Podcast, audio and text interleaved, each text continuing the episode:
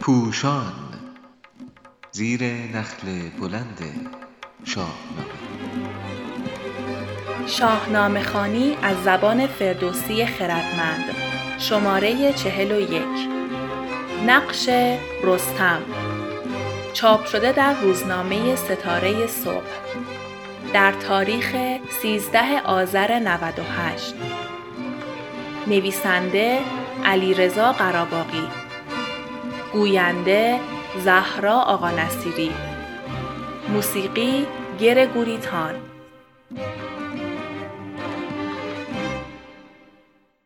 اینکه رستم نماد چیست و چه نقشی در دوران حماسی بر عهده دارد حتی پیش از زادن او نمایان است. رستم نماد نیروی نظامی و در همان حال امید و تکیهگاه مردم ایران است. برای همین نیاکان او از دو نژاد مختلف و حتی متضاد هستند. از سوی مادر نسب او به زحاک می رسد که توانمند ولی خونریز است و سواران ایران برای آن به سوی او رفتند که پر از حول شاه اژدها پیکر است. ولی از سوی پدر نسب او به گرشاسب می رسد که قرار است در روز رستاخیز همان زحاک را که هنوز در بند است از پای درآورد.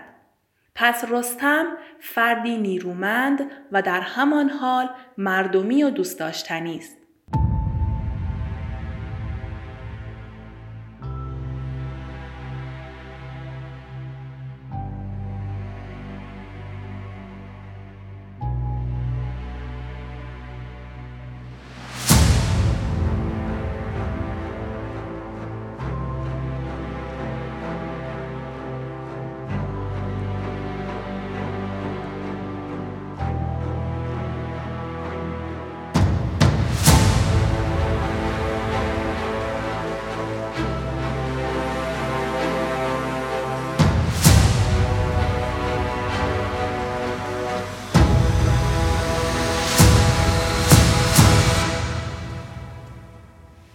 رستم در مرحله جنینی پیلتن می شود و از همین رو به شیوهی بی پیشینه با سزارین یا رستمزاد به دنیا می آید.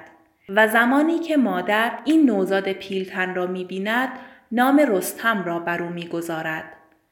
برستم به گفتا غم آمد به سر نهادند رستمش نام پسر فردوسی این نامگذاری را به زبان عامه مردم بیان می کند در حالی که فعل رستن و رها شدن ارتباطی با واژه رستم ندارد.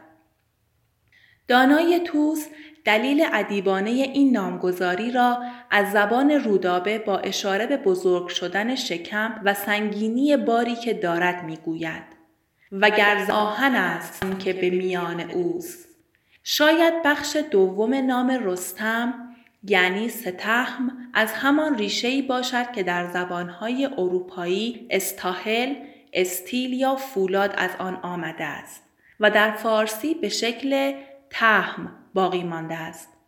شاید رستم به معنای کسی است که رو و تن او مانند آهن یا سخت و استوار است. برای همین رستم را تن هم نامیدند. که گاه به شکل تهمتن خوانده می شود.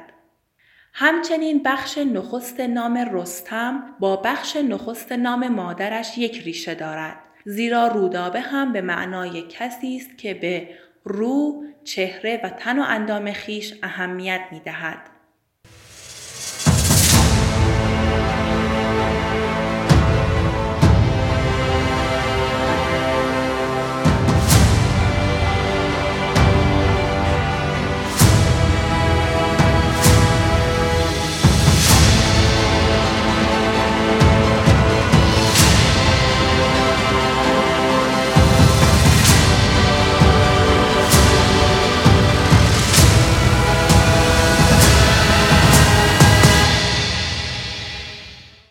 پس هم در تنومندی جنین و هم در نامگذاری نوزاد نقش رستم از پیش آشکار شده است. زمانی که به دنیا می آید یک کودکی یعنی عروسکی به اندازه او از پارچه می سازند و به گرگساران می فرستند تا پدر بزرگ یعنی سام تصویری از کودک داشته باشد. بر بازوی این عروسک نقش اجده می کشند.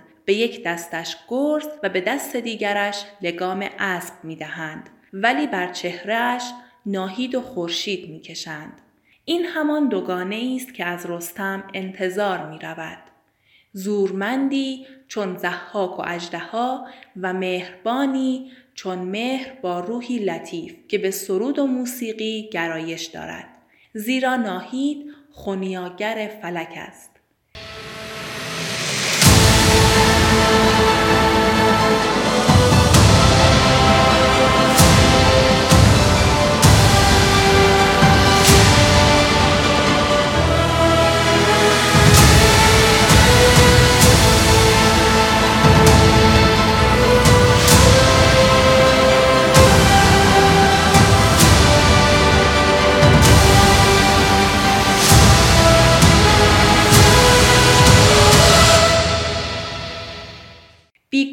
رزمنده باید نیرومند بماند.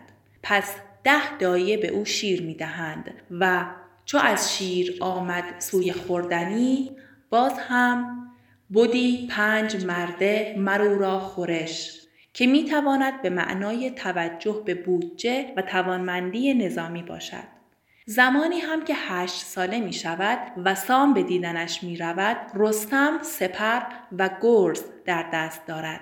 وگرچه می‌گوید در خدمت به نیا نشایم خور و خواب و آرام را ولی اکنون که زمان جنگ نیست به گفته فردوسی نشستند و خوردند و بودند شاد و این نوجوان هم در کنار بزرگان در بزم شرکت می کند.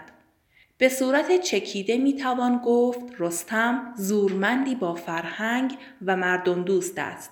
دانای توس در سراسر زندگی این پهلوان در کنار پشتیبانی او از مرز و حکومت ایران روح لطیف و گرایش رستم به شعر و موسیقی را حتی در هفت خان نشان می دهد. در دیدار با سام نیز رستم نوجوان مانند همگان شعر و آواز می خاند. همی خورد هر کس به آوای رود همی گفت هر یک به نوبت سرود.